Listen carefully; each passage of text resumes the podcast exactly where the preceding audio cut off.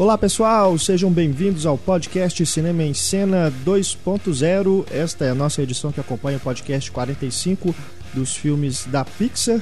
Neste programa, nós vamos falar sobre as principais notícias da última semana, comentadas aqui pela equipe do Cinema em Cena. Também temos a Patrulha Cinéfila com um panorama dos cinemas, as salas de cinema em Belém. Os dois lados da moeda, hein? Não percam a Patrulha Cinéfila desta edição. Também temos aqui vários e-mails dos nossos queridos ouvintes sobre o podcast da Pixar, né? retomando aí o debate sobre os filmes da Pixar. E temos também, claro, as recomendações da semana e o resultado do diálogo misterioso.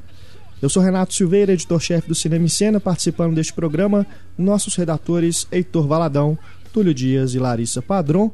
Começamos então o nosso programa, nosso podcast 2.0, com o e-mail do Sérgio Eduardo. Sérgio Eduardo, inclusive, mandou um e-mail para a gente antes da gravação do podcast da Pixar, sugerindo que nós fizéssemos um podcast da Pixar. Se eu tivesse lido o e-mail dele antes, teria citado o nome dele aqui no dia que a gente gravou, mas fica aí agora a lembrança, Sérgio, aqui o e-mail dele. Quero dizer que a minha opinião sobre o Heitor disse sobre a ousadia que falta à Pixar em fazer filmes de adultos. Dancei.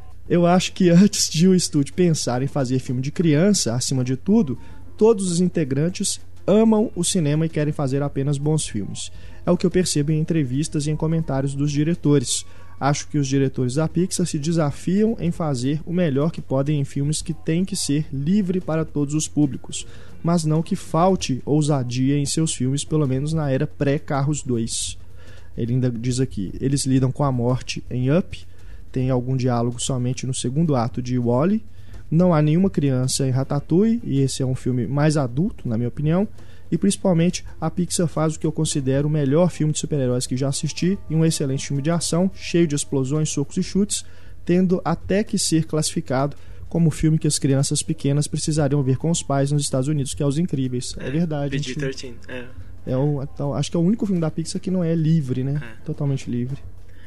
Eu, eu falei em ousadia. Se eu falei ousadia, realmente eu posso ter falado errado. Mas eu, eu acho que, que falta. Falado... Eu acho que falta um filme adulto da é, Pixar. faltava Pronto. isso para a única reclamação é. entre aspas, né, que você disse. Eu, é, é aquele negócio, por mais que o resultado final eu me desagrade, eu gosto do Zemex ter feito o Beowulf, sabe? Uh -huh. assim, ter feito uma animação para adulto, assim, com alto orçamento e tal. Tudo bem, se fudeu, fracasso, mas, mas eu gosto desse tipo de coisa. É eu nem falei quando você falou no programa, mas eu, eu, não gostaria de ver um filme adulto da Pixar. Eu gosto dessa inocência do estúdio. Não é inocente, né? Tem piadas que são menos inocentes, mas. Eu acho que estragaria a magia. É, acho que faz a menor diferença. É a mesma coisa de falar que o Spielberg fazer a lista de Schindler estraga a magia do ET. Nada a ver uma coisa com a outra, deixa quieto. Não, eu sei, não é que vai estragar o estúdio, mas eu gosto dele como esse estúdio que preserva ah, não sei explicar. Eu acharia muito esquisito ver um filme adulto. Ah, seria esquisito. Por isso mesmo seria interessante ver, entendeu? Uma coisa eu acho que ninguém esperaria um filme adulto da Pixar, assim. Mas... Ainda diz aqui o, o Sérgio. O Brad Bird disse há um tempo atrás que só toparia fazer Incríveis 2 se a trama fosse tão boa quanto a de Toy Story 2 quando ele foi comparado com o primeiro. Acho que o estúdio está assim sob pressão da Disney, que quer se aproveitar de sua marca que já é tão confiável por nós cinéfilos para continuarmos indo ao cinema assistir a seus filmes, o que é mesmo uma pena. É, fica aí, né? Nos próximos filmes a gente vai ver se essa essa pressão da Disney realmente está surtindo algum efeito né, na qualidade dos filmes da Pixar. Pelo Mas menos eu... em relação ao Carros 2 e o Valente, a gente pode perceber algo nesse sentido. Eu, não, eu admito não assistir Valente ainda, mas em, Brad Bird we trust. Assim, eu é, acho que o Brad Bird certeza. até agora só tem filmes, no mínimo, excelentes. Assim, acho, adoro tudo que ele fez até agora. Então, confio no cara que um dia ele vai, vai encontrar a história a história boa de Os Incríveis 2 que ele está procurando.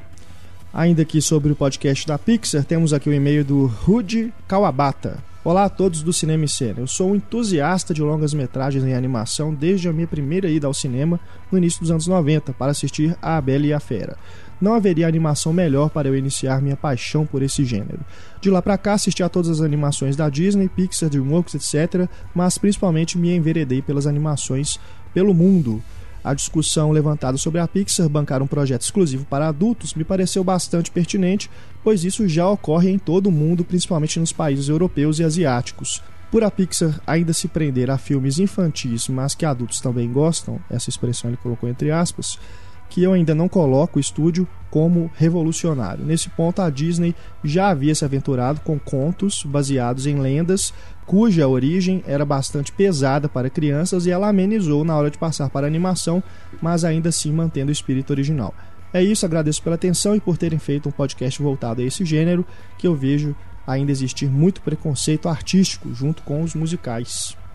É legal ele ter mencionado a Bela e a Fera, porque você tirando as coisinhas assim, né, xicrinha falante, tipo, a Bela e a Fera é extremamente adulto o, o, filme, né? Inclusive, o, poxa, você tem uma cena de morte, né, que quer dizer, não é, não, ele não chega a morrer, mas o Gaston enfia uma faca assim na, na, pelas costas ali do cara. Tem cena de briga, né? Tem todos esses, tem vários elementos ali que tornam a Bela e a Fera um, um filme bem mais adulto. E aí foi isso, né? Foi um tremendo sucesso para Disney, foi indicado ao Oscar de melhor filme, né? Numa época que a animação não praticamente não entrava nesse tipo de coisa, não tinha uma categoria própria. Então eu acho que tá é o tipo de coisa. Você pode fazer uma coisa mais adulta né? Sem ainda assim não perder essa mágica, né, que a gente estava falando. Que eu acho que no caso da Pixar é o Ratatouille e os Incríveis mesmo, são os filmes mais maduros ali da, da Pixar. E o Toy Story 3 que eu acho genial. É, eu lembrei também do Vida de Inseto, a hora que o gafanhoto, o, chefe, o vilão principal, né? Quando ele morre, ele é jogado no ninho do passarinho, né? É aquilo também é meio assustador. É. Porque o, o, o bicho destrói. ele engole o gafanhoto, né? É uma coisa, é, até se você tem. for pensar assim, no que, que acontece com o gafanhoto, ele é, é totalmente destroçado, né? É, o, o Não Wally, mostra, mas é isso. O Wally, ele tem uma narrativa, uma narrativa adulta, vamos dizer assim, que eu acho, né? Aquela coisa de primeira parte do filme toda não ter diálogo nem nada. Isso até pode como a Larissa disse, pode até deixar as crianças um pouco entediadas às vezes. Mas você vê que a, a historinha tema do Wally é tão, né, assim, vamos salvar a Terra, vamos cuidar do planeta, uma coisa que está em voga, mas de uma forma bem infantil, né, assim, que ele ensina isso. É, no Ratatouille, inclusive, não comentei isso no, no programa mesmo, no debate, mas tem cenas realmente de morte. Tem uma hora que o, o, o Remy tá com o pai dele na calçada, ele vê a vitrine, levam, né? Uma é, loja com as ratoeiras, dos, os ratos todos é. mortos lá, né? É uma coisa assustadora. E tem cenas também que o Brad Bird faz para dar susto mesmo em criança, né? Que é uma coisa que muito estúdio, muito diretor tem fica meio com, com medo, assim, né? Não, a gente não pode assustar a criança, não pode dar medo em criança. A criança gosta disso. Ela gosta claro, criança né? adora criança sentir adora medo. Isso. Criança adora sentir medo. Não tem aquela não... cena do raio, né? Que o raio cai na, no, no ratinho é. sobre o telhado, que é um barulhão, né? E dá susto mesmo. Pois é. Você não pode aterrorizar uma criança a ponto é. de querer sair de cinema, mas esses medinhos, assim, criança claro, adora é. isso, cara. Os Goonies, por exemplo, assim, a meninada adorava quando os meninos estavam quase caindo lá do, do, do órgão, né? De se desfazendo no chão lá, as crianças caindo. As crianças amam esse é. tipo de coisa. Isso é muito legal mesmo. Bom, Vamos para os destaques da semana, as principais notícias aí dos últimos dias, né? Desde o nosso último podcast 2.0. Eu sempre deixo os super-heróis por último, mas não tem como a gente deixar por último desta vez, porque, né, afinal de contas, o Batman, Cavaleiro das Trevas, ressurge, estreou nos Estados Unidos, e o que era para ser uma estreia, né, era para a gente estar tá falando do Batman aqui, né? né? A gente vai ter que falar dessa tragédia que aconteceu no cinema lá na Aurora, em Aurora, né, no Colorado, em que um atirador, um maluco, né, o, o, tal do James Holmes, é isso o nome dele? Sei lá. Foda-se também o nome dele. O cara entrou no cinema, né? Acredito que todo mundo já sabe da história. Entrou no cinema, soltou umas bombas de gás e depois saiu metralhando a galera. Matou 12 pessoas, mais de 50 feridos. Era uma pré-estreia, uma sessão da meia-noite, né? Já era estreia, né? Foi na meia-noite de sexta-feira. É... E foi o assunto que tomou conta da mídia, né? O Batman mesmo acabou que ficou em segundo plano por causa dessa tragédia, uma tremenda babaquice desse sujeito que depois fez a armadilha no apartamento dele, cheio de bomba. Cara maluco, né? Enfim, não, não vamos entrar em questões aqui é, que já foram tão exploradas aí pela, pela mídia, né, de uma forma geral, tentando analisar o que, que o cara é, se o cara é psicopata, se ele é terrorista, não importa, né? A questão é, vamos falar sobre esse evento, o que, que ele tem, é, que impacto disso para o filme. A gente viu aí que a Warner, primeiro, ela cancelou aquelas pré-estreias que teriam com os atores, né, na é, França, na Europa, né? Uhum. Que é uma coisa até no sentido assim de em respeito, né, ao, ao, ao, às vítimas e tudo, a gente entende. Agora, tirar comercial da televisão, né, porque mostra o Batman apontando arma, é uma coisa que eu já não sei. Eu entendo assim do ponto de vista de marketing, porque você relacionar realmente no dia, principalmente, que estava se falando do crime, né? relacionar isso ao filme é uma, de certa forma, é. pro produto, né, é negativo. Uhum. Entende-se desse ponto de vista, mas não vai adiantar porcaria nenhuma, né? Até porque essa relação de que o cara se inspirou no Coringa para fazer o negócio lá e tudo. Ih, já apareceu tanta coisa. Né? Falaram que ele tava usando uma máscara igual a do Bane. Pois é. Né? né? É aquela coisa que. Não sei ele se. Tava com cabelo vermelho, não? Pois, né, é, as coisas lá, começam a circular, coisas, entendeu? De humor, porque aí eles querem aquilo, associar o, o que aconteceu ao filme, entendeu? Não é, não é porque porque o cara é um maluco, é porque o cara é o cinema faz o cara, sabe, influencia. É, e começa aquelas coisas né? de associar, né? que o cara foi influenciado pela isso pelo reacende filme, a discussão tudo. de arma, né, lá nos Estados Unidos. Pois é, que é a questão mais importante. Até achei que eles foram no, no ponto até mais correto, porque levantou essa discussão de novo, né? Quer dizer, eu vi uma pessoa comentando no Facebook, foi um, não sei se foi um crítico, se foi um jornalista, que é mais fácil você conseguir uma arma nos Estados Unidos do que uma conta no Facebook. Tão fácil que é. O cara comprou 6 mil munições pela internet, sabe? Umas coisas realmente é, é o ponto de discussão Surreal. principal que você tem que levantar aí fora do cinema, né? Mas como eu disse, vamos voltar aqui ao, ao, aos impactos disso para o cinema. A Warner também adiou o anúncio, né, Heitor, da, da bilheteria. Né? É, a maioria dos estúdios não divulgou esse fim de semana ainda. Assim, eles levaram até segunda-feira para uhum. divulgar os, os qual, números, quais foram né? as bilheterias do fim de semana, porque. E eu até entendo nesse sentido que eles também tiraram os comerciais. É porque é isso, é, você continua a vida normalmente aí, né? Assim, poxa, aconteceu, mas agora já aconteceu e, e você tentar ignorar isso, a opinião pública, infelizmente, cai em cima, né? Então os caras tentam fazer certas coisas para mostrar que os estúdios se importam, né? Vamos dizer assim. Se importam, caralho, né? O estúdio quer sabe é. de dinheiro, quer saber de dinheiro, mas é a forma deles mostrarem assim, olha, a gente, né, não, num fim de semana que aconteceu uma coisa tão terrível assim, a gente não vai ficar preocupando com quanto que cada filme arrecadou não. Deixa para segunda-feira, né? Não é nem por respeito, eles estão esperando é a poeira baixar para para continuar fazendo o que eles sempre fazem. É. Eles e... também falaram que iam cortar a cena do. Exato, o Caça, Caça aos, aos gangsters, né? Primeiro eles tiraram o trailer que passava é, antes o trailer do Batman, passava antes do Batman. Que já tinha a famosa cena, e já a famosa já cena, famosa. que o, os personagens saem de trás de uma tela de cinema e metralham, e metralham o público. público. É, Agora, realmente. o que é mais grave nisso aí é que eles já estão considerando cortar a cena do filme. É. Talvez reeditar o filme. Pelo que eu li, eles teriam que refilmar algumas cenas, porque é um momento chave assim, do filme, não, não tem só como cortar né, uma cena de passagem assim, dos caras atacando, né? Realmente é um momento importante do filme. Ou então adiar o lançamento.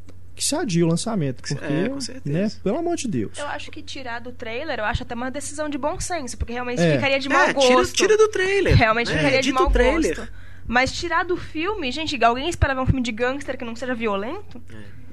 É, não, não faz o menor sentido mesmo. É, e com não, o até acontecimento. Até a, a cena mesmo, né? Não é, é tira do trailer a cena. Diminuir a violência do filme, não. Mas a, a cena não foi feita com, com esse propósito. Tipo, foi uma coincidência. Alguma, foi uma coincidência, trágica, uma né? Coincidência. É, mas adia então o lançamento, né? A gente tá na metade do ano ainda, pô. Quando é. seria lançado? Aqui no Brasil eu sei que é outubro. 12 de outubro. Setembro, acho, nos Estados Unidos. É, né? Dia, então, põe aí mais pra frente, né? É, coloca pra, pra ah, começo do ano que não, vem, poxa. né? Em março, assim, que já, onde já começam a estrear os filmes grandes, né? De qualquer forma, se mexer, vão ser duas versões, depois um DVD. Pois é, vai estar a versão original, é. né? Vamos dizer. Eu lembrei de outra coisa. Tipo, sei lá, dá pra relacionar. Tipo, lembrei do Premonição.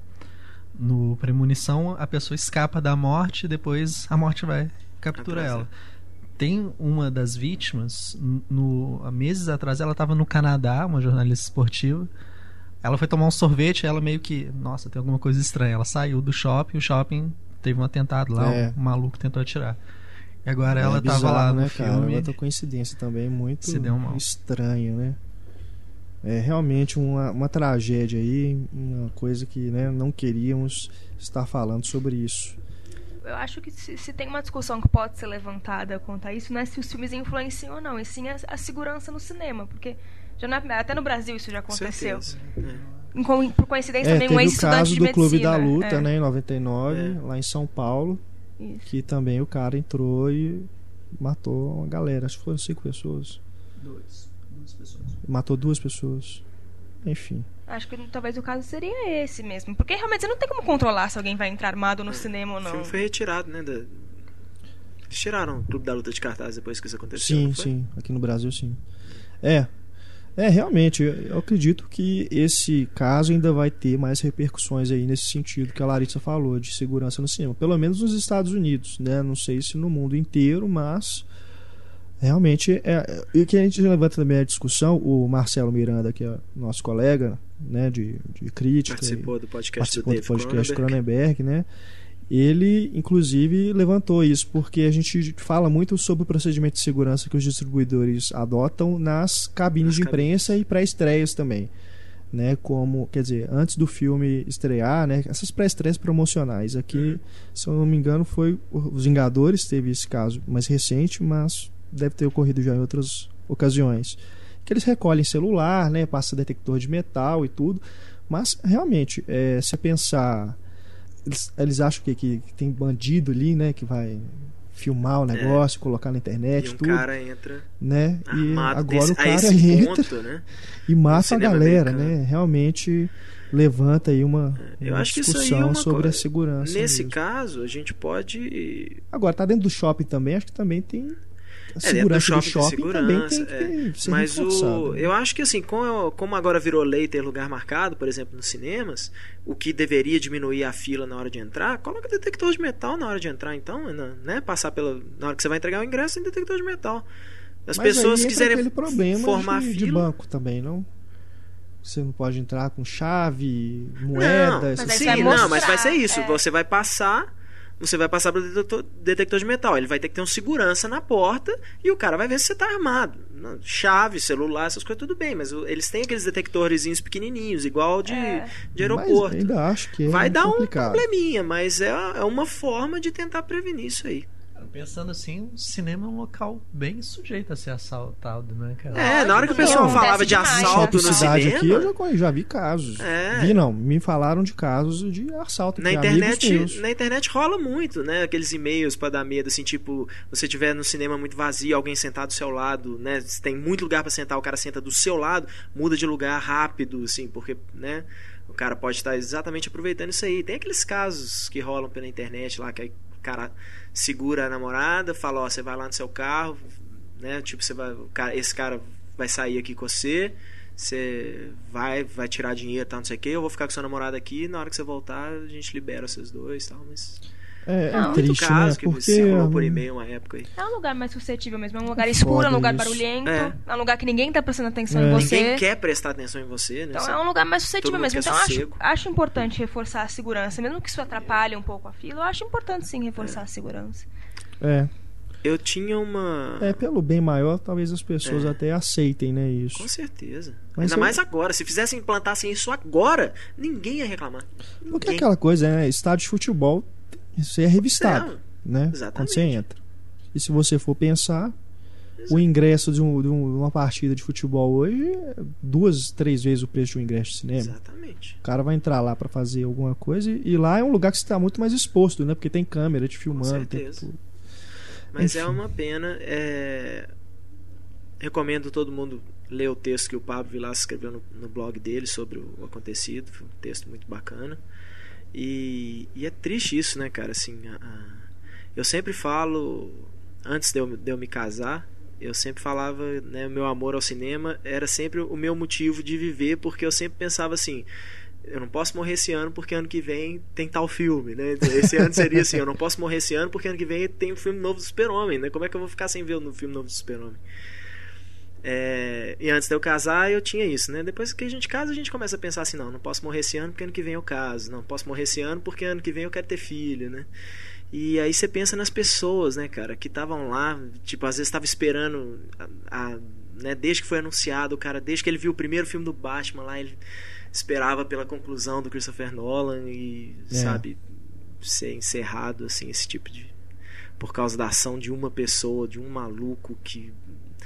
Que às vezes poderia ter sido tão fácil, né? Ter sido evitado uma coisa dessa, bicho. Porque o cara entrar pensando... armado a esse ponto num cinema não é fácil, sabe? Ele...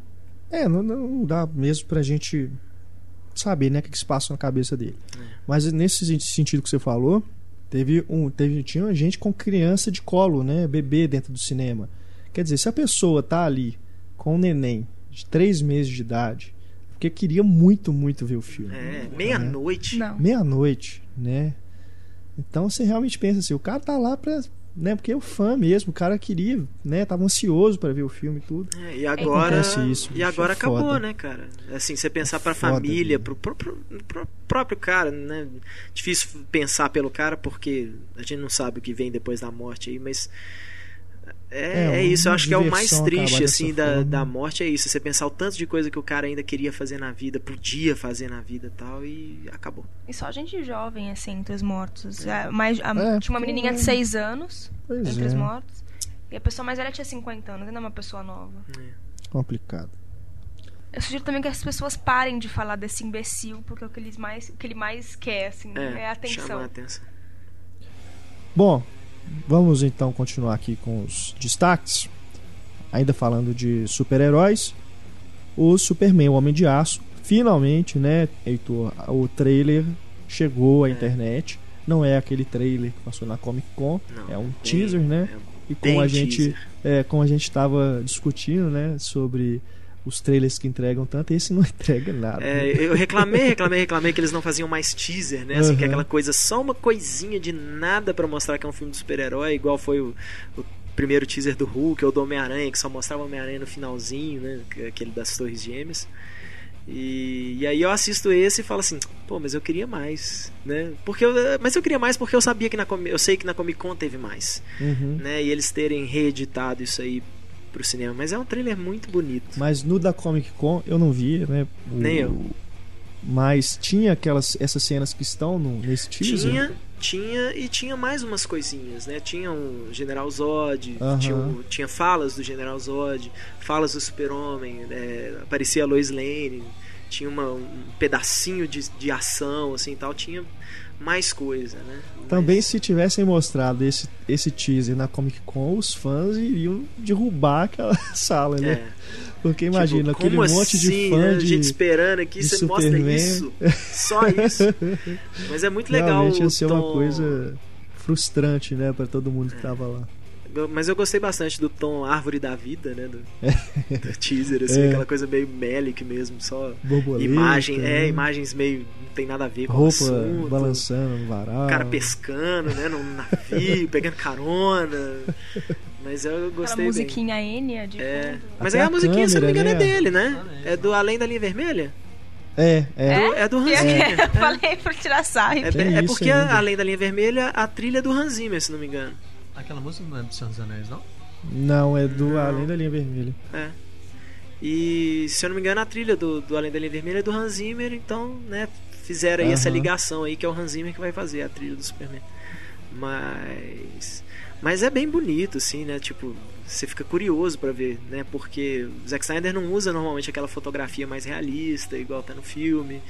Acho que funciona bem para deixar é. as pessoas curiosas. Teaser mesmo. Eu até, vai, vai até funciona tenho minhas isso. dúvidas se a cena do menininho brincando com a capa vai estar no, no filme, porque é uma coisa que você for, se você for pensar, como já vi algumas descrições aí do pessoal falando do trailer, que aquilo ali mostra a infância do, do Clark Kent, né, é. na fazenda e tudo não faz muito sentido ele, criancinha, mas sabe o que, que... fingindo ser Superman. Mas, mas isso, é que ela, isso é uma coisa de teaser, que eu, a gente fica pensando assim, ah, mas isso aí, ele já desde criança e tal.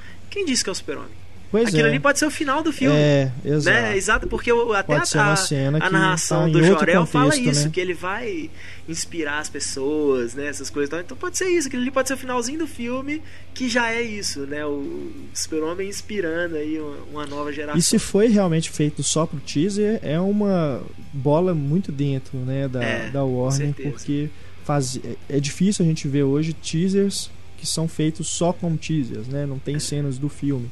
E é bem emblemático a, né, a imagem do menininho brincando é. de Superman, porque é, é aquilo que sintetiza mesmo o que as crianças pensam de super-heróis, nem só de é, Superman, botar né? uma capa, né? Primeira você brincar, coisa... né? Você querer ser o é. Superman, você querer ser o Batman, é, acho, que até, acho, que até, antes do menino pensar em botar uma máscara, primeiro ele é, pensa em botar uma capa. Exato, né? E aquilo, né? É, é bem isso mesmo de do que, que é a infância, do que, que é você gostar do, do de um super-herói, né? Você querer ver um filme de super-herói. Eu não me esqueço de ver o filho da minha é prima vestido de, de super-homem no aniversário. Aí ele ficava andando e olhando para trás, assim, e mexendo na capa, assim, tipo, ele queria, né?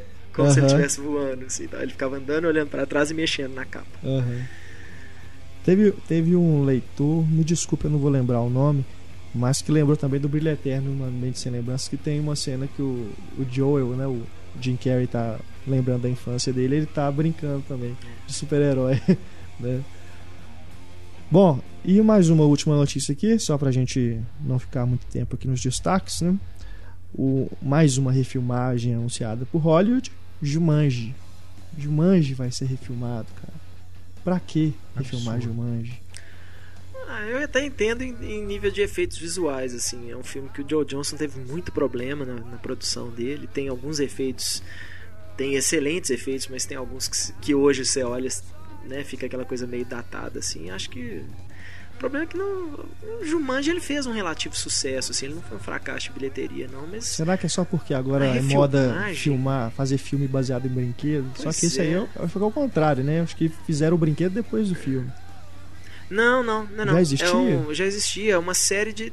se eu não me engano, não é nem um brinquedo, é uma série de livros. Ah, tá que é o Jumanji, o Zatura, né? É essa coisa do jogo levar uhum. pro né, fazer as coisas e tal. Mas nesse sentido eu gosto muito mais do Zatura. Eu acho um filme muito mais bem mais redondo o Zatura do que o Jumanji, principalmente porque o Jumanji tem o Robin Williams. E o Robin Williams para fazer comédia. Você não puxa Robin Williams? Hum, em comédia não. Estranhamente. Nem uma babá quase perfeita? Nem uma babá quase perfeita. Filme Cris Columbus, cara. Pelo amor de Deus, né? Eu adoro, eu acho muito engraçado. O Jumanji foi filme da infância, assim. Eu curto o Jumanji, você não acha um filme ruim, não. Só que eu não acho graça no, no Robin Williams, eu não acho ele engraçado. Então. O, o, eu acho que o chato disso tudo é porque é um filme de 1995, cara. A gente tá indo pra 2013 agora e já rola um mas remake tem, Mas sabe o que, é uma coisa? Eu fico pensando que hoje a nossa geração é, entre aspas, aí, ela é um pouco mais infantilizada. A nossa infância, por causa de tudo, internet, filme, joguinho, essas coisas, eu acho que a nossa geração hoje ela está demorando mais a crescer do que a geração dos nossos pais. Então hoje a gente acha absurdo que um filme que a gente viu na nossa infância já ser refilmado, porque pra gente ele ainda é legal, ele ainda é engraçado, ele ainda diverte. Mas o, uma criança de, de de 5 anos, né, 5 a 10 anos que for assistir o filme hoje, às vezes vai olhar e vai achar uma porcaria, porque ai, é tudo, olha, é tudo falso, parece não parece de verdade, entendeu? Então acho que às vezes o, o trem do estúdio é esse, né? 20 anos. Quem assistiu o filme quando tinha 10 anos de idade, hoje tem 30. Quem disse que vai assistir Jumanji de novo? Quem disse que vai comprar o DVD do Jumanji? É, depois desse né? último Homem-Aranha aí também, os estúdios estão cada vez é, menos respeitosos com essas coisas, né?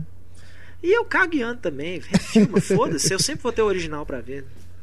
Bom, vamos seguir aqui o nosso podcast, agora com mais um e-mail sobre o podcast da Pixar. O Edson Amorina Júnior dá aqui duas contribuições. Primeiro, além do DVD com os curtas da Pixar que vocês comentaram, um outro filme que complementa nosso conhecimento do estúdio é o The Pixar History, assistir na HBO e conhecer o meio de como os filmes são produzidos nos faz amar ainda mais os resultados. Fica a dica aí então do Edson.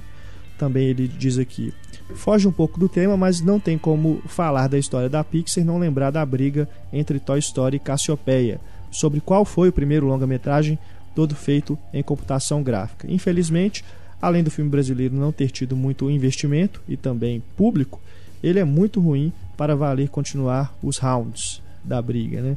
De qualquer maneira, vale pela curiosidade. Verdade, os dois filmes de 95, né? E tem realmente essa essa controvérsia e qual seria mesmo o primeiro, né? Longa-metragem todo feito em CGI. É, eu acho que provavelmente Toy Story entrou em produção antes, né? Porque demora pra, demorou pra cacete pra fazer Toy é. Story. Eu me lembro no, no primeiro trailer que saiu, nem trailer, era o teaser do Wally que era o começava com a narração do Andrew Stanton falando assim, pô, depois que a gente acabou o Toy Story, que a gente viu o tempo que demorou, a gente falou, pô, se a gente quiser fazer outro filme, é verdade. a gente tem que começar agora. E aí eles foram tendo, os esboços, é, os né? esboços do desenhos Monstro S.A., do Procurando Nemo, então que eles, eles, sentaram numa mesa, ele, o John Lessler, mais uns dois caras que agora não vou lembrar, mas esses caras fodões da Pixar, e foram trocando ideias. E aí, qual o próximo filme vai ser o quê? Ah, vai ser. Ah, vamos fazer de formiguinha, de bichinho. Aí, né, tiveram ideia pro Bugs Life, esse tipo de coisa. E a última ideia foi de um robozinho chamado Wally, assim. o filme saiu, o quê? Quase, sei lá, 10 anos depois do, do primeiro Toy Story. Então esse é um trabalho muito longo. Né? Mas eu imagino que a produção da Cassiopeia também deve ter demorado muito, porque a animação, a animação é caro, ainda mais no Brasil, num, é. país que não se investe o nisso. O cara é. começou é. isso há 20 anos atrás no, no Amiga dele lá. Mas existe uma discussão de que o, o Toy Story, os bonecos foram feitos em argila antes, e depois eles foram colocados no computador. Ah, mas isso é, é sempre assim. Não, eu sei, mas do, o, que eles o que eles afirmam é que eles não fizeram nada, entendeu? Fora do computador. O Casper foi completamente feito. Eu não acho que desmerece, não. É, isso aí, isso aí é, é método de trabalho, porque os caras hoje, quando fazem muita coisa em 3D, eles fazem uma, uma criação, né, assim, real em argila, gesso, o que seja, e escaneiam aquilo, né? Tipo, olha, mais ou menos isso aqui que a gente E depois é. eles mexem tudo no computador. Agora, o Cassiopeia também é um filme que se perdeu aí, né? Porque eu não, é. não hum. sei se existe nem em VHS. Uma pena mesmo, mas fica aí a, fica realmente uma curiosidade. E o Edson termina aqui falando: grande abraço. E a minha esposa Viviane Navarro, que também já participou da Patrulha Internacional, mandou parabéns para o Túlio, parabéns atrasado, e para a Larissa, parabéns Obrigado. adiantado. E... É aniversário da Larissa nesta terça-feira. Parabéns pra Larissa. Ah. Aliás, ninguém. Eu, esper... eu esperava, Heitor, que algum leitor ia perceber a brincadeira que eu fiz com o Túlio quando a gente falou do aniversário dele no podcast 2.0 passado, na trilha sonora. Ah, é. Não. Nem o próprio Nem Túlio. Nem o próprio Túlio tá ouviu, é. Nem o próprio Túlio percebeu que eu coloquei a Birthday Song dos Beatles, né? Pra ele que é um fã dos Beatles. Né? Eu vou ouvir o do meu aniversário. Qual será que eu vou colocar para Larissa? Nós vamos. Vou pensar. Surpresa. Né? Nesse momento vocês estão ouvindo aí a música que eu coloquei para Larissa em homenagem ao aniversário dela. Eu gostei. Mas nós não sabemos qual é ainda. Era boa. Aquela música era boa. Aquela que não viu, mentiroso. É. Não ouvi, cacete. Falei, lembrei que era dos Beatles, Temos aqui mais uma mais um e-mail do podcast da Pixar, o Séries Miranda, lá de São Paulo. Olá, amigos. As animações da Pixar são tão ricas em detalhes e referências que daria para fazer um podcast particular para analisar algumas delas. Em Wally, vemos referências à história espacial da humanidade. O módulo de comando de uma Apollo, antes no fundo do mar, exposto pelo recuo das águas, quando Wally, agarrado à nave da Eva, se enrosca no Sputnik I, né, o primeiro satélite enviado ao espaço, além do módulo de pouso e a bandeira americana deixados na Lua pela Apollo 11. É, tem muita coisa mesmo. Eu já vi umas listas assim de, de Easter eggs, né? É. Mas realmente, não, é muita coisa.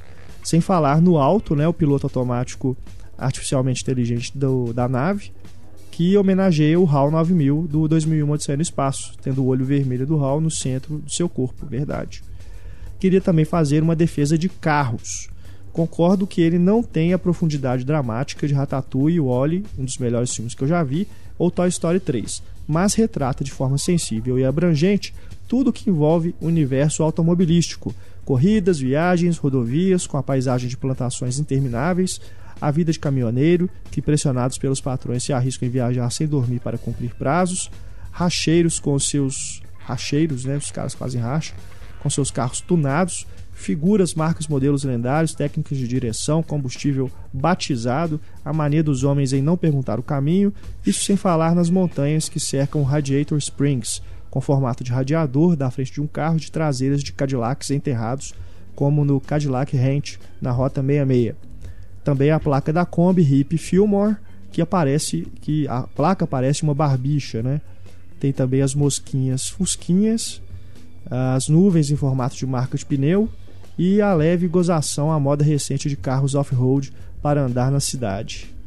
Tem muita coisa mesmo, né? E o, e o, John Lester, ele é entusiasta de carro, pelo que eu ouvi falar. É ele fez esse filme realmente assim tem muita coisa de conhecimento próprio é. dele de, de, é, ele, ser ele um fala fã que, de automobilismo é, para né? se preparar para o filme assim quando ele queria fazer um filme sobre isso ele botou a família inteira num trailer saiu viajando nos Estados Unidos afora de trailer tal. diz que ele tem uma coleção de Hot Wheels assim gigantesca uma coisa Com de a grana mundo. que ele tem tem cinco reais o Hot é, Wheels ele tem trilhões é quando saiu o o Carros 2 em Blu-ray, tem uma edição especial que tem o carrinho do John Lester. que vem de brinde. Não tem no filme, né? Mas, quer dizer, se bobear, deve ter até no filme, na plateia, assim, a gente não sabe, né? Um dos easter eggs aí. Mas, diz, mas o carrinho que vem como brinde só tem nessa edição, é coisa de colecionador mesmo, é o carrinho do John Lester. Mas no, no, final, do, nos créditos dos carros, tem lá. A gente agradece a todas as empresas que, que que influenciaram o nosso amor pelo automobilismo, tá? E tem lá a lista com todas as empresas é. famosas de automobilismo agradecendo. Aliás, falando de easter egg, a gente falou do Newt, que é o, o, o filme da Pixar que foi cancelado.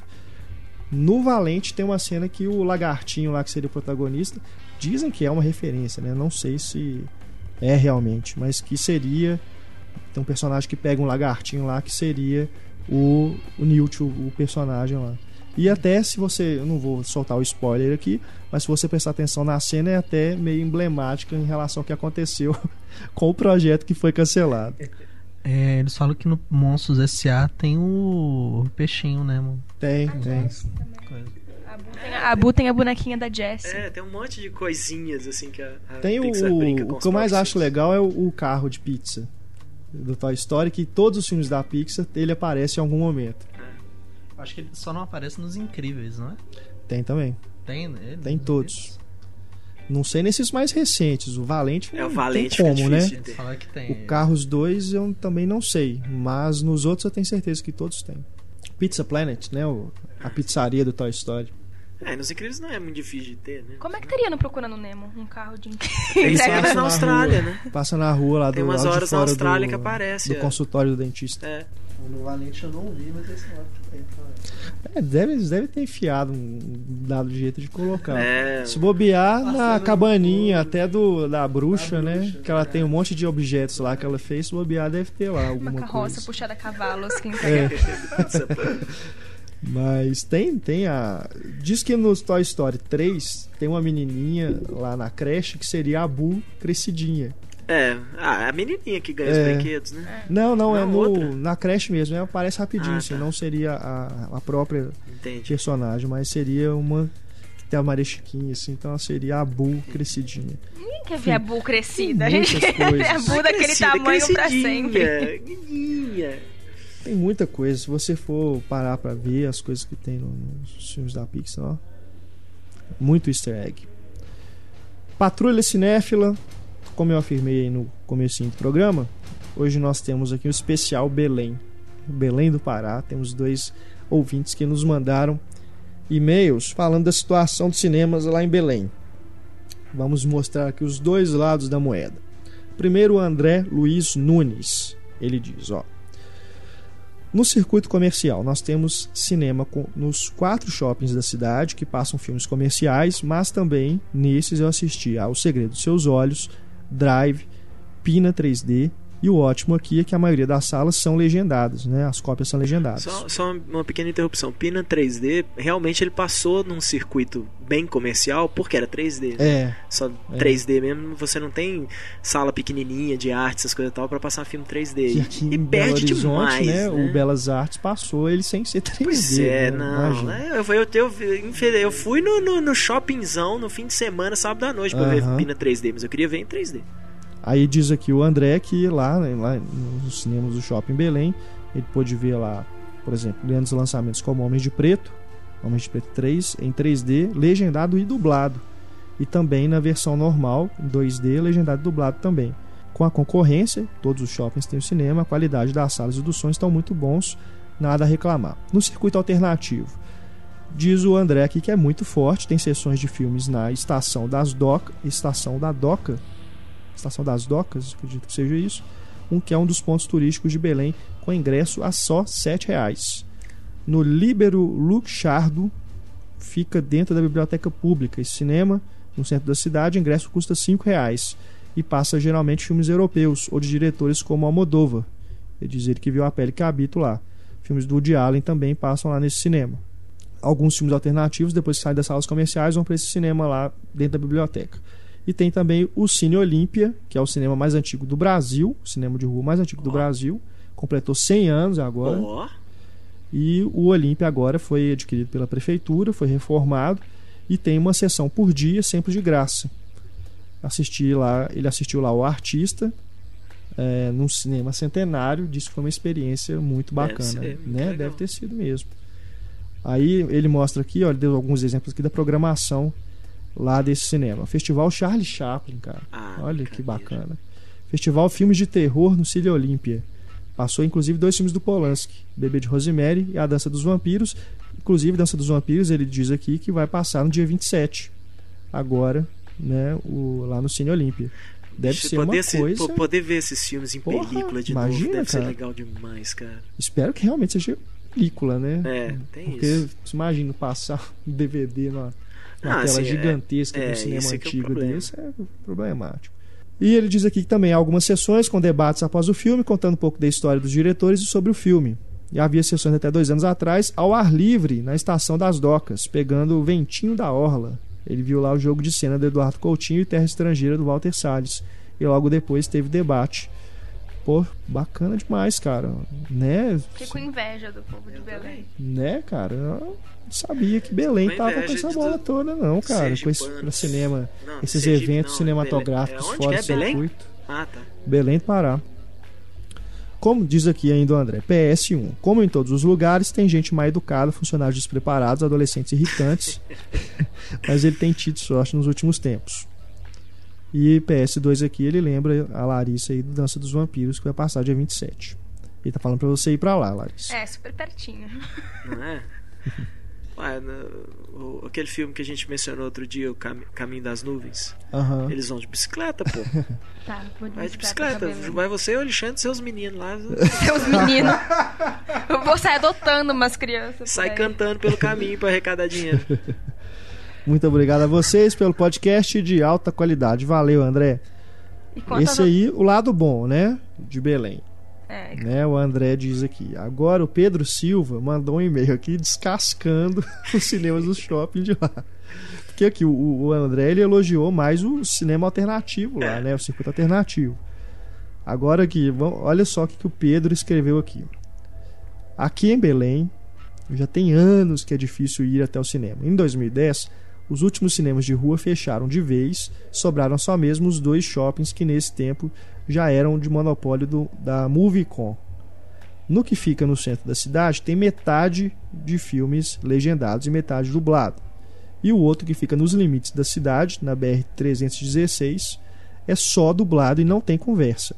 Já inauguraram mais dois shoppings, onde tem salas da Cinépolis, mas eles seguem a mesma onda com a maioria dos filmes em cartaz, e embora tenham mais opções para ver legendado, mais à noite parece que continua o monopólio, os preços continuam nas alturas, o serviço meia boca e para todo lado que se olha é só tem a Era do Gelo e Madagascar. Quando eu finalmente consegui um tempo para ir ver Prometheus, dou de cara com só com duas sessões no shopping que só tem dublado e sem 3D. É mesmo revoltante. Resolvi escrever esse mini desabafo para vocês para ver se isso chega aos ouvidos da diretoria geral da Movicon e da Cinépolis para dar um puxão de orelha no pessoal daqui porque a coisa é de lascar mesmo. É, então vamos puxar a orelha também do pessoal daqui de Belo Horizonte, porque Valente só tem entrada em sala dublada.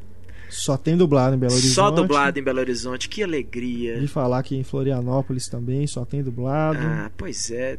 Ah, em Brasília me falaram que é, tem legendado. Que deve ter sala legendada, que tem, né, pelo menos tem cinema suficiente para fazer esse tipo de coisa. Deve ter sido São Paulo, Rio é. e talvez Brasília, né?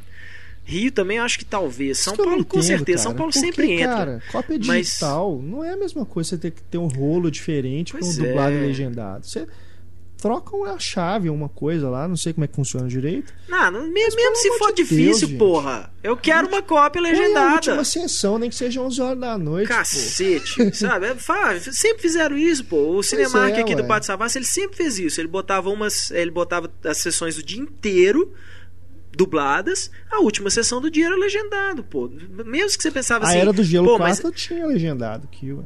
Pois é, mesmo que você ah, é tarde e tal, vai na sexta-feira, né? Você desenho animado, não fica tão cheio a última sessão igual ficam as outras. Mas na sexta, vai no sábado e tal, mas pô, pelo menos uma, pelo uma menos sessãozinha uma, né? legendada. também, eu também acho. No começo eles até colocavam uma sala legendada, mas é. aí costumava ficar só a primeira semana, porque realmente né, arrecadava menos, mas assim, ainda assim, eles deixavam pelo menos uma sessão por dia legendada, até só nas última, na última sessão mesmo, na última semana de exibição do filme mesmo, que aí eles acabavam tirando a sessão legendada. Eu, eu disse, citei esses problemas aqui que o Pedro mandou, mas ele primeiro aqui só reclamou questão do dublado legendado.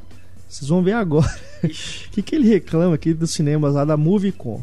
Ele fala aqui, ó, só vou colocar abaixo uma listinha das coisas dos cinemas da Movicon para vocês terem uma ideia do tamanho do problema. Tô imaginando o tom que ele escreveu. Esse é. A primeira frase dele. Ele acabado de voltar do cinema. Olha só, o ar condicionado funcionando com metade da capacidade.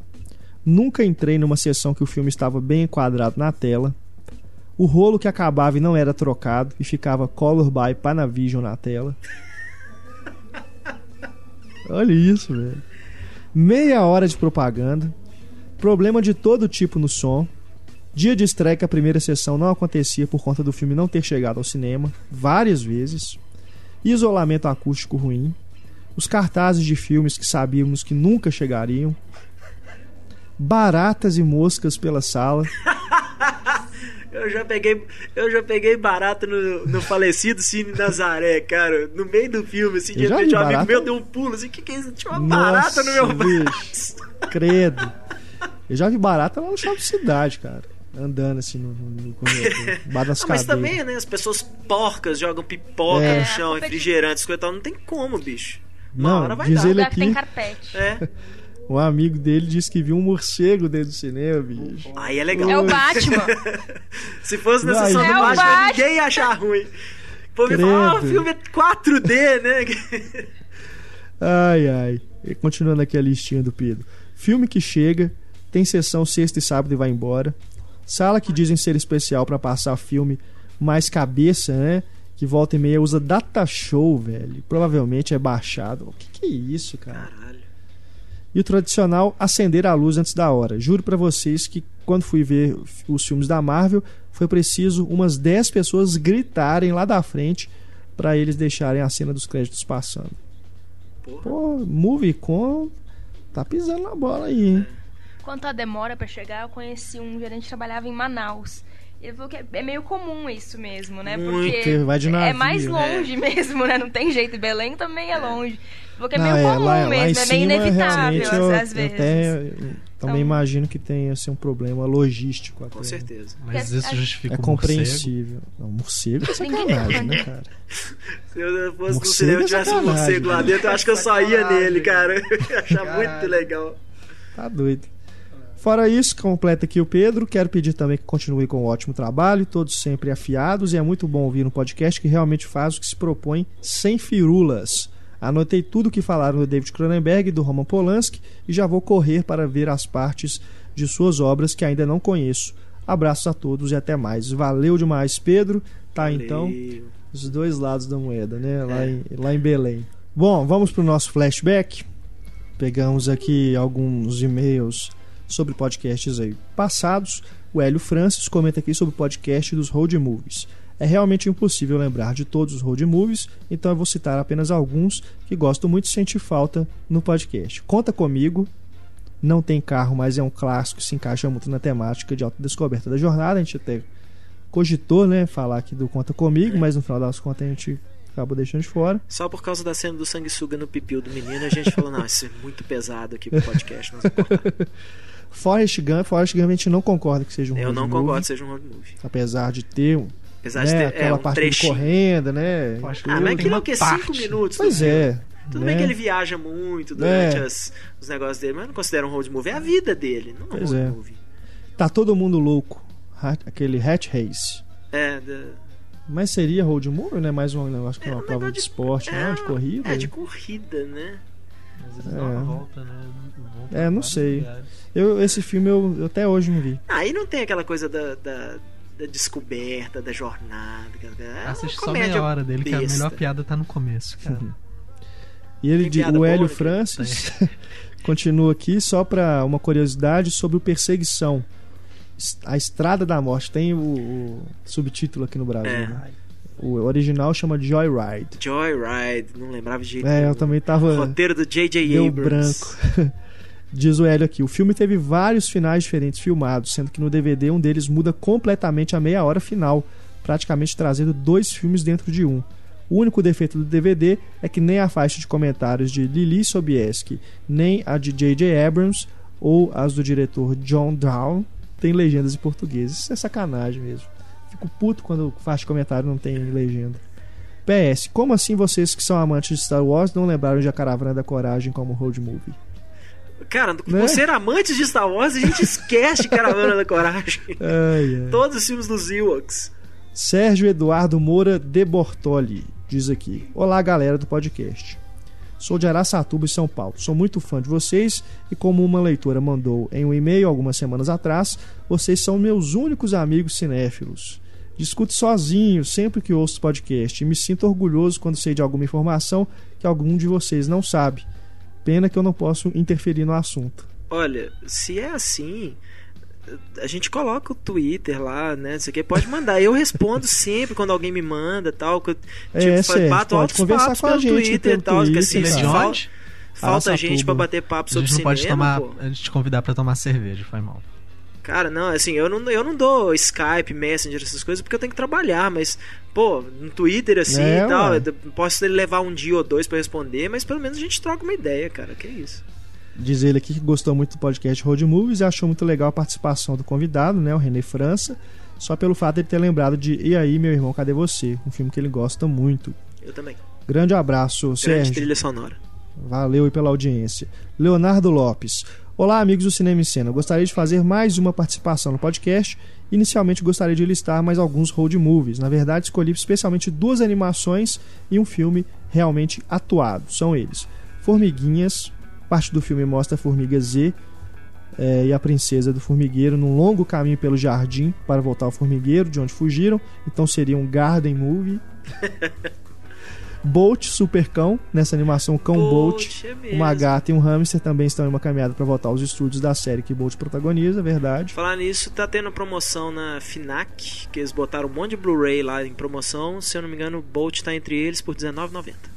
Pois é. E aliás, só me corrigindo aqui também, que eu disse que o Bolt não é encontrado mais em Blu-ray 2D, mas voltou às lojas. É, pois é. Ontem eu vi é. foi, foi esse. Eu, assim, eu fui na loja física, né? Não tô falando de internet, mas dá pra achar algumas coisinhas bacanas nesses nesses quadradões lá, nesses cestos que a, que uhum. a FINAC tem feito, igual as lojas americanas faziam antigamente. É. E o último que ele cita aqui, Incontrolável, filme do Tony Scott filme tem sobre um trem disparado sem motorista com uma carga perigosa, protagonizado pelo Denzel Washington Chris Pine, praticamente inteiro passado dentro de um trem de carga, então seria um railroad movie. É... Ah, se fosse assim, velocidade máxima também seria. É, é, pois é, eu discordo um pouco. Acho que ele quis brincar aqui, né? O railroad, é, railroad movie. movie. Né? Mas eu também discordo por, por que seja mais, um road movie. É, por mais que tenha essa coisa assim dos dois se conhecendo e mudando seus conceitos lá na, na locomotiva, assim, você falando assim, parece até um filme de temática né, homossexual e tal.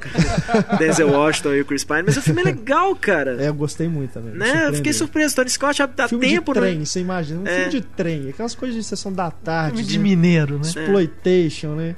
Ah, mas, cara, ficou muito legal mesmo. Mas, é, muito mas o. É, é, tinha tempo que o Tony Scott não entregava um filme redondo, assim, que não, não se perde, né? É. nosso caro Leonardo aqui ainda termina dizendo: No último podcast 2.0, gostaria de parabenizar quem colocou a música Rock You Like a Hurricane dos Scorpions.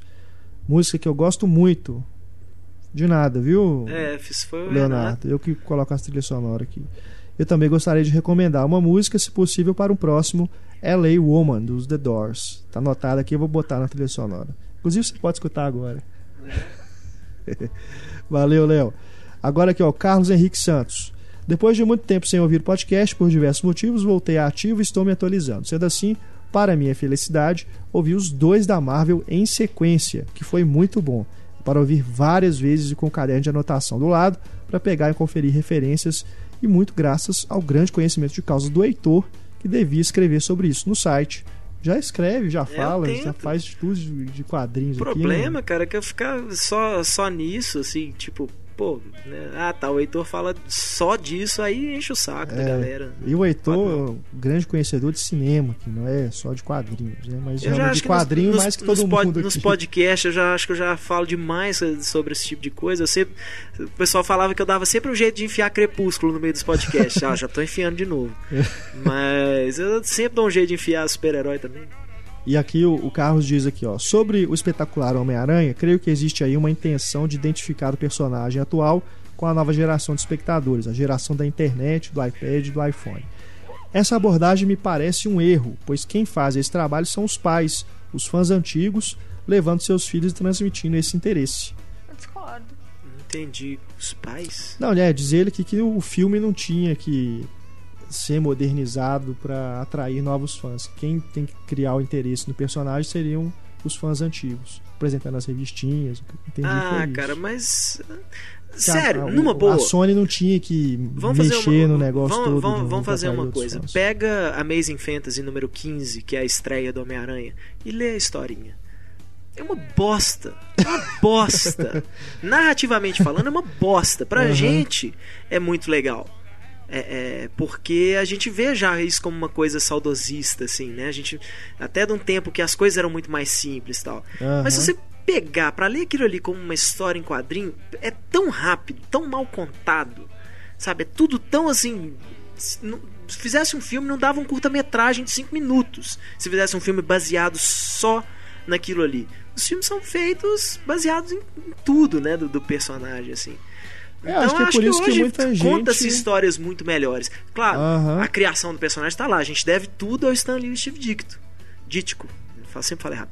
Mas a história mesmo, na hora que você lê, assim, pra, não é nem que a história é ruim, é que para essa geração que hoje lê os quadrinhos, que sai hoje, aquilo ali não, sabe, não, não, não segura, é, não prende mais. Você, você lê que... aquilo ali e fica assustado de pensar assim, pô, mas os caras acharam que isso aqui viraria o, né, o que virou, assim, tal, mas é porque Acho é muito que é por estranho. isso que muita gente não gostou do Capitão América, porque ele é muito isso, né, é muito só aquela historinha ali Cara, do Capitão América batendo as no historinhas do Capitão vermelho. América, as historinhas do Capitão América no começo, assim, Poxa, eu tava lendo uma historinha que do nada é, o Buck saía bravo da base, aí ele ouve um, um, Ele tinha brigado com o Capitão América, aí ele sai da base, aí ele claro, tá andando na rua, aí ele vê assim, hum, aquilo parece suspeito. Aí ele vai lá, entra, é capturado, aí o Capitão América sai procurando o Buck, aí ele, o Capitão América acha o Buck, assim, ele tá em cima do telhado, aí ele vê o Buck pela clarabóia. Porra, bicho, tem nada. Era uhum. só isso, era pra ele ir lá pra mostrar o Capitão América dando porrada em bandido, uhum. sabe? Então eram as coisas bem bestas, assim, que melhorou demais isso. Né? Mas eu entendo que a gente tem que dar o devido valor a isso, né? E a gente acaba aprendendo a gostar disso, igual a gente aprende a gostar de cinema. A gente vê filme de, de 1950, 60 e que né, a gente vê a criançada falando, nossa, que trem chato, trem parado. E a gente já, né, por já uhum. ter esse amor aí, já, já conhecer um pouco mais, a gente consegue passar a curtir aquelas coisas. Mas eu não fico. Eu não fico é, é, espantado de ver os meninos achando aquilo chato, porque eles não cresceram nessa geração. A geração deles é muito diferente da nossa. Uhum. Né? Assim, então eles têm que aprender a ver aquilo. E não, não é um trabalho qualquer. Né? Eu imagino, hum, a maioria dos cinéfilos que eu, que eu conheço começa na, na, adolescência a gostar de cinema, ver essas coisas. E hoje são caras que estão na, na, casa dos 30. Aí você pensa assim, pô, tem 15 anos que esse cara tá vendo filme e procurando conhecer mais de filme e tal. Não é uma coisa do dia pra noite. Do dia pra noite o menino fala, nó, eu assisti. O menino vai ver o Homem-Aranha e fala assim, nossa, isso aqui é cinema, pô, que legal. Aí ele vai ver Cidadão Kane.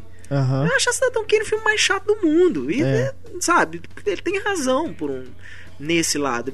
É uma coisa que tem que aprender mesmo. Não, é, isso aí com o tempo você vai amadurecendo a sua visão, né, o seu olhar para os filmes, você vai curtindo mais outras coisas, né? Não tem como você ver, por exemplo, filmes do Kubrick quando você tem é. 14, 15 anos e gostar da mesma forma como você vai Com quando certeza. você assistir quando você tiver 30, claro. 35 anos. Né? É uma coisa que eu fico triste, assim, que eu fico pensando assim, poxa, eu devia ter deixado para ver certos diretores pela primeira vez mais velho. Também. Porque eu acho que eu ia curtir muito, muito mais. Hoje eu assisto e eu, quando eu revejo, eu falo assim, porra, genial.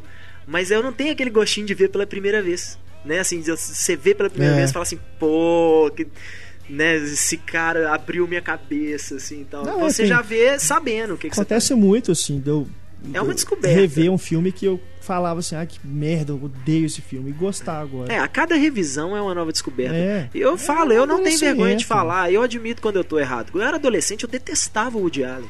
Detestava, achava a coisa mais chata do mundo. E aí comecei a gostar de Kevin Smith. Aí um amigo meu virou e falou assim: bicho, você gostar de Kevin Smith falar que o Woody Allen é uma bosta, você, ele fala assim: você devia ter vergonha de falar isso. Porque você. Kevin Smith é simplesmente um Woody Allen pior. Mais adolescente, mais besta, com piada de pinto e peido.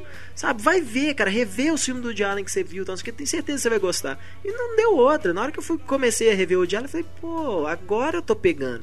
Mas era isso, eu assisti uh, um filme sobre conflitos de adulto e eu era moleque e achava, não tinha Entendi, achava a menor é. graça na piada daquele judeuzinho baixinho, chato, reclamando de mulher. Uhum. E depois que eu cresci, eu falei, olha, então ah, tá, esse que é o, é. o ponto do cara.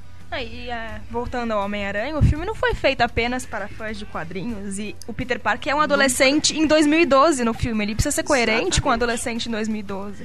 Então também não dá pra você ignorar. E seria, o que seria esquisito seria ver, sei lá, ele em 2012 jogando algum joguinho da década de 70, sabe? O que os, que os fãs de quadrinhos têm que entender é que aquele filme do Homem-Aranha não é feito para eles exclusivamente para eles. Os estúdios vão respeitar o mas que eles que tá. acham que deve ser ah, respeitado, aí... que vai abranger o público todo. Aí é que eu já, já discordo, porque eu tô vendo aí um monte de fã do Homem-Aranha falando, é, destroçando o filme do Sam Raimi. E, e elevando esse aí como se fosse o super filme do Homem-Aranha, o filme definitivo do Homem-Aranha, porque é mais fiel aos quadrinhos. Sendo que, quando o filme do Homem-Aranha, o do Sam Raimi saiu, um monte de fã apareceu defendendo o Tobey Maguire, falando que o Peter Parker era bobão mesmo, que tinha que ser daquele jeito. Eu defendo. Tipo, porra. Eu defendo os dois filmes no, no que eu acho que eles merecem. Por exemplo, eu não tenho o menor problema com os lançadores de teia do desse filme novo. Uhum. Acho que as formas que eles explicam é legal. Ele, né, ele rouba a ideia da Oscorp, ele rouba um cartuchinho lá para poder fazer o dele e tal. Agora, na hora que você fala assim, não, é, o Homem-Aranha vai ter teia orgânica. Tá, faz sentido pro personagem. É o que eu sempre falo. O filme ele não pode ir contra a própria lógica dele. É. E pro personagem faz sentido ele ter teia, teia orgânica.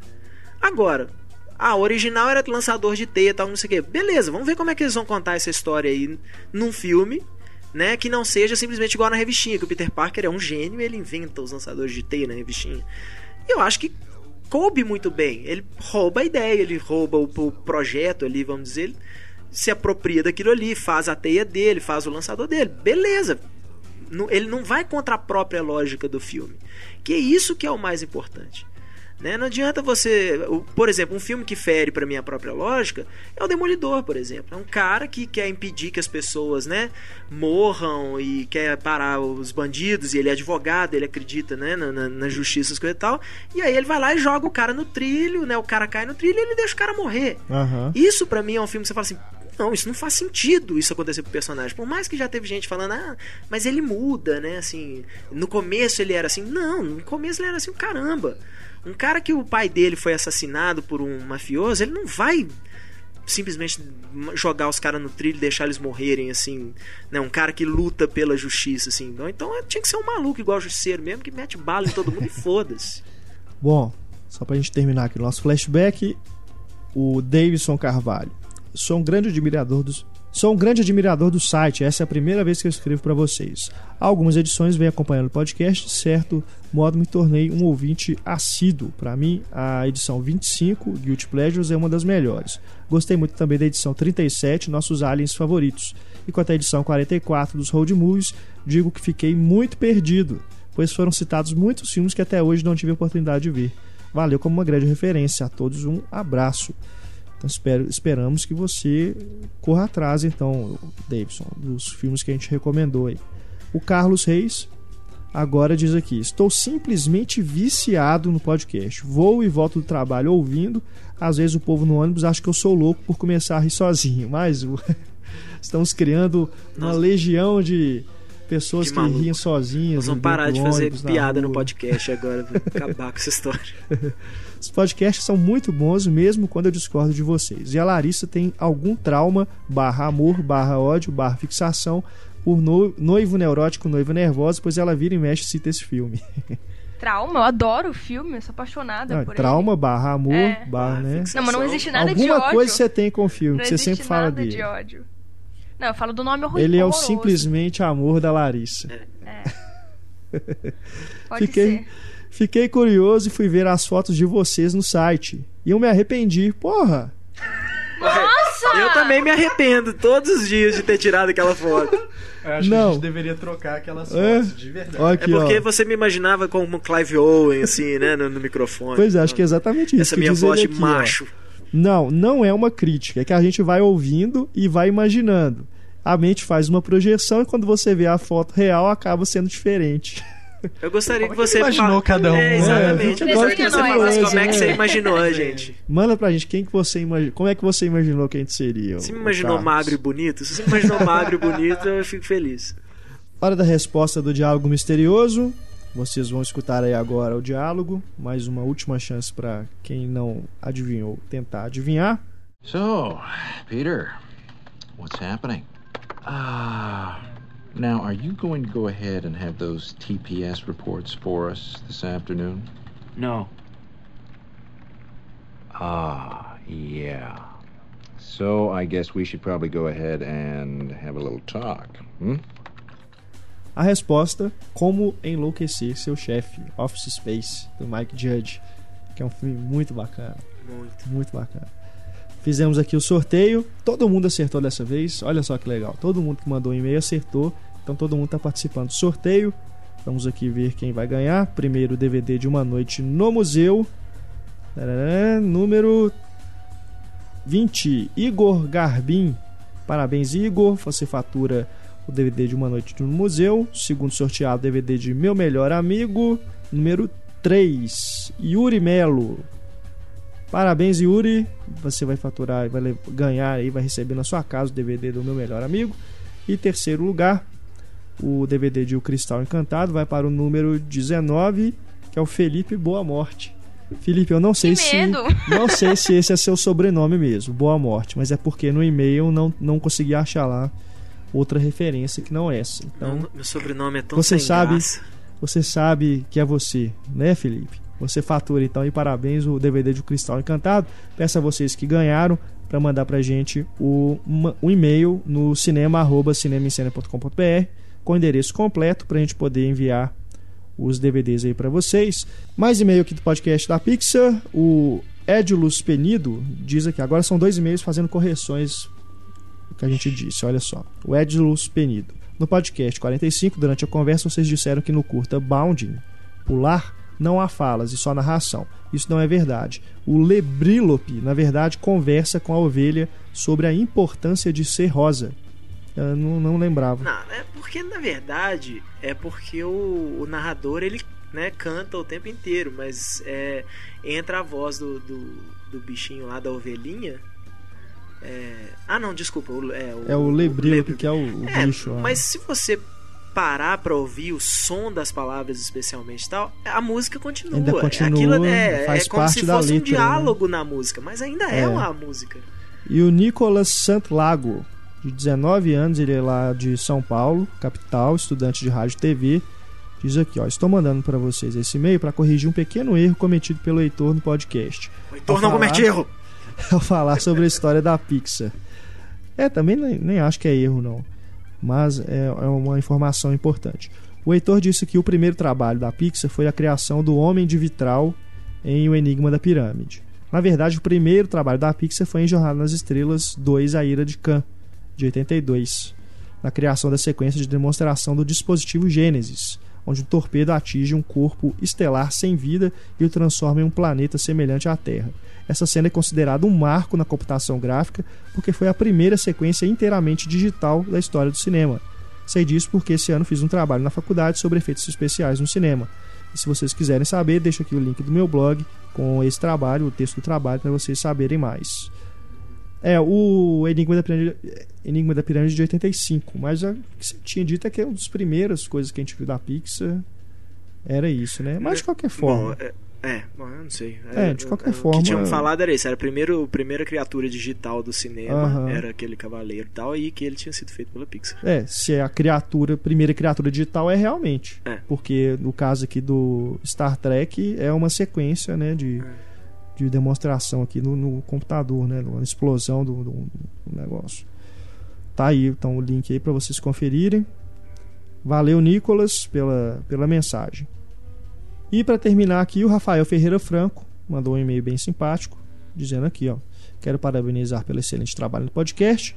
Toda terça e quinta fico empolgado com os debates que escuto. Adoro participar e adoro tentar adivinhar o diálogo misterioso. Mas quero parabenizar mesmo por estarem quase chegando no episódio número 50 e manterem a boa qualidade. Melhor dizendo, estão melhorando a cada episódio e logo estarão completando um ano. Que bom que o cinema é um grande leque de assuntos que garante que o programa nunca vai faltar assunto e conteúdo se depender de vocês. É mesmo, hein, cara? O tempo passa rápido é? demais. Estão chegando aí um ano já. Gostei demais do podcast dos filmes da Pixar. Eu já estava prevendo esse tema, já que se trata de um estúdio responsável por obras-primas. Gostaria de compartilhar uma coisa com vocês e com os ouvintes. Todas as férias eu recebo a visita de um primo, que hoje tem 10 anos, uma das, uma das atividades que eu realizo com ele é o seguinte: nós reunimos todos os amiguinhos dele e assistimos aos filmes da Pixar, um por dia, e ao final do filme eu aplico uma provinha que eu mesmo elaboro. São 20 questões de múltipla escolha. Faço isso para tentar melhorar a capacidade de concentração deles e, claro, também serve para deixar as crianças quietas. Ao final das férias, eu somo as notas de cada um e o que tiver recebido a melhor pontuação ganha um jogo de PlayStation. Ó, oh, posso participar? Isso, cara? Posso participar? do primão, né? Bacana, viu, Rafael? Obrigado aí pelo e-mail. Bom, vamos aqui para o Cinema e Cena Recomenda. Vamos começar com o Heitor. Heitor. Então. Recomendação aí. Com Sua... o Cavaleiro das Trevas ressurgindo. Com o Cavaleiro das Trevas ressurgindo aí nos cinemas na sexta-feira. Como é que chama, aliás, Heitor, o Cavaleiro das Trevas lá na Argentina? El, el Cavaleiro de la Noche Asciende. é, mas com o Cavaleiro das Trevas é, chegando aí aos cinemas na sexta-feira, eu recomendo que você reveja né, o Batman Begins e o Cavaleiro das Trevas para você se preparar para o filme, principalmente porque é, os boatos dizem que aquela trama que começa no, no, Batman Begins ela é desenvolvida aí no, no Cavaleiro das Trevas e que ela vai ser concluída no no Cavaleiro das Trevas é sujo, como se tudo fosse uma grande história apenas, né? E não simplesmente. Então tá falando spoiler. Tô falando spoiler, não, não assisti o filme ainda. Isso eu tô falando, é. né? Spoiler. Não é spoiler, não tem spoiler. Você falar que é spoiler é mais spoiler do é, que é... o Heitor deixar. Exatamente, eu deixei no ar, você tá falando que é spoiler, agora todo mundo acha que. Ai, não, então o cara entregou aí é. a trama do negócio, porque eu não sei. Não sei Mas exatamente o, nem do filmes... que, que, se trata o filme, eu evitei saber o máximo possível da trama. Os filmes bem tranquilos de encontrar, né? Em DVD e Blu-ray. Com certeza, DVD e Blu-ray aqui no até Brasil. as versões importadas também com legendas em português dos dois filmes. Não, não. O, o Cavaleiro das Trevas eu acho que não tem, não. O Batman Begins tem. É, pelo menos nos Estados Unidos não, mas português. acho que é, no Reino Unido tem. tem. É, tem uma versão aí estrangeira que tem a legenda com em certeza. português. E aqui no Brasil, né? É, é facinho de achar, você acha em promoções, os, os filmes da Warner entram rápido em, em promoções também e tal. Assim. Aguardando aí o anúncio de um box com os três filmes juntos. Ah, não se engane, não se engane. Até o final do ano, com é. certeza, teremos uma caixinha aí com os três filmes. Esperamos que venha uma caixinha caixinha bem caprichada, assim, bem legal pra gente poder botar na coleção. Larissa Padrão. É, é, só o negócio do Batman, eu nunca tinha assistido os dois seguidos. Quando eu fui assistir o Cavaleiro das Trevas, eu me importei em assistir o Batman Begins. E eu assisti esse final de semana e é, vale muito a pena assistir os dois seguidos, assim. É. Muito mesmo. É, você, você percebe uma trajetória muito É, linear, você nota uma traje... um, um, um, umas pontas de roteiro que se amarram entre Sim, um e outro, assim, é. bem legal. A, minha recomendação já está um pouco atrasada, porque já está em cartaz algumas semanas nos cinemas, mas vocês ainda conseguem encontrar nos cinemas de várias capitais. Ou, é lógico, a minha obsessão, trauma barra ódio amor, o Woody Allen. O último dele, o Para Roma com Amor, que como muita gente falou por aí, tem sim seus problemas, assim, ele tem filmes melhores aí nesses últimos cinco anos, mas ainda assim é um filme muito divertido muito leve e gostoso de assistir. E vale a pena porque o pior do Woody Allen ainda é melhor do que você assistir um. um, metade do que estreia por ano no cinema. Pior do Woody Allen ainda é, é melhor do que o melhor com Kevin certeza, Smith. Com certeza, com certeza. Então, o, o filme... discorda, mas. Túlio Dias. Vai ficar essa trollada aí do Heitor? Porque eu. Ah, eu não sei. Eu... Não, cara, eu gosto do Woody Allen, pô. Eu não falei isso, eu falei que o pior Woody Allen ainda é melhor do que o melhor Kevin Smith. Eu tenho certeza que você discorda, porque até eu discordo, eu falei só pra encher Ah, tá, verdade, concordo. Enfim. É, esse final de semana eu não vi nenhum filme de zumbi, o Tubarão, o Crocodilo, eu li um livro, mas em compensação eu tava jogando um jogo de zumbi. Que é o Red Dead Redemption, a edição especial Undead Nightmare. Cara, é muito legal a ideia acho que eu resolvi jogar o pegar para jogar no PlayStation 3 porque tem esse filme que chama Exit é, Humanity, é, Humanity, sei lá. É, foi lançado agora e é sobre a guerra civil e tem zumbis. Eu achei bem interessante e me deu vontade de jogar o jogo de novo. E é muito legal, vale a pena. Tem uma trilha sonora muito legal. Inclusive tem uma versão que o Heitor estava comentando em off, que é a Revolver tem trilha sonora com coisas do Morricone e outros filmes faroeste.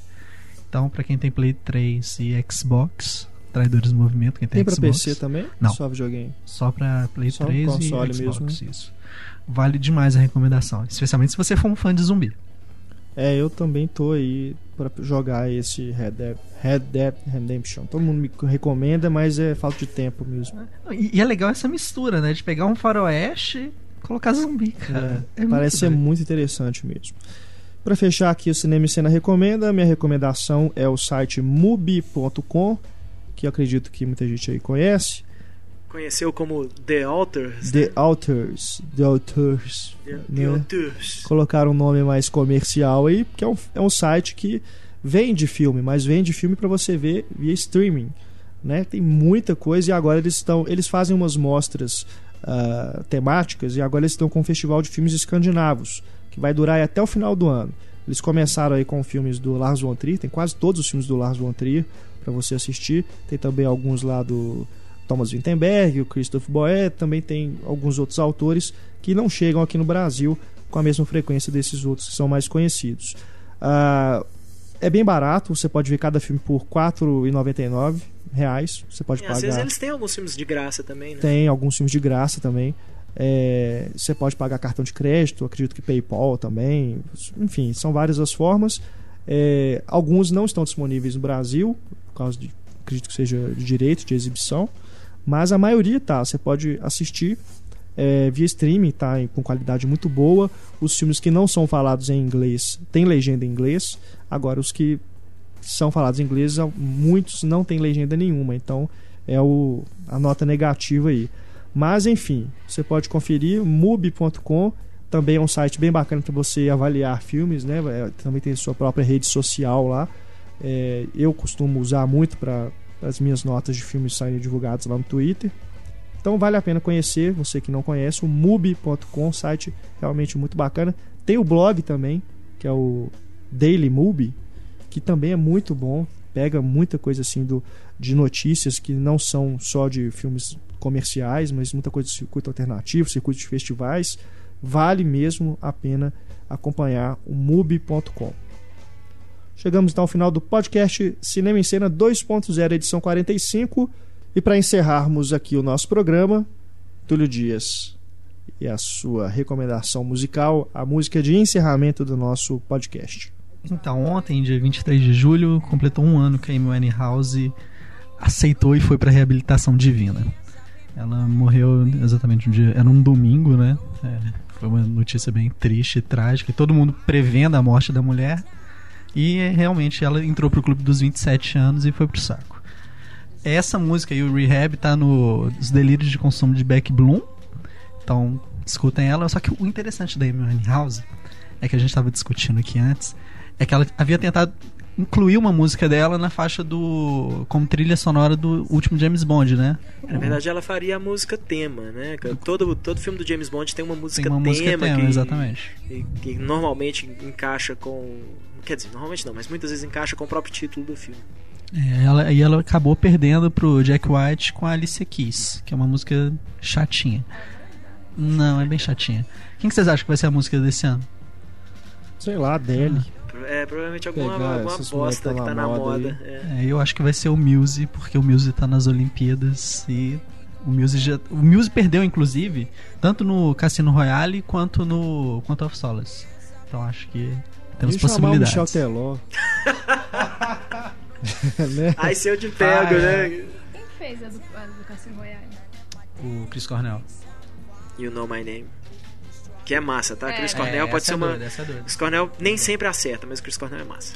Bacana, tá aí então a música para vocês escutarem e relembrarem. Se é que precisa ser relembrada a Amy Winehouse. Saudade da Amy. Mas Maluca. fica aí a nossa homenagem a Amy, aguardando ainda uh, o filme, né? Uma biografia que ainda não, não foi.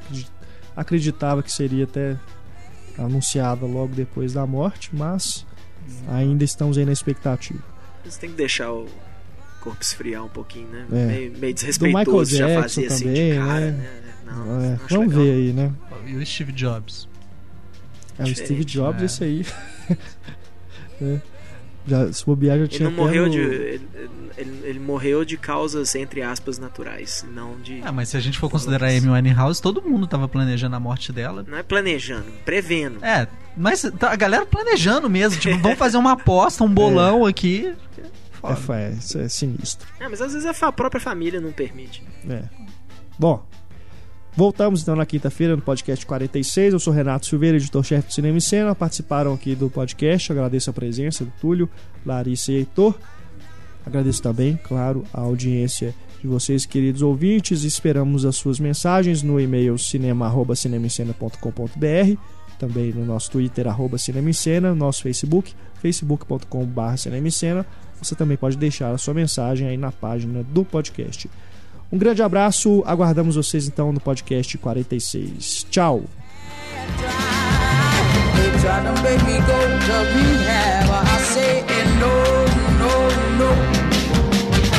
Yes, I've been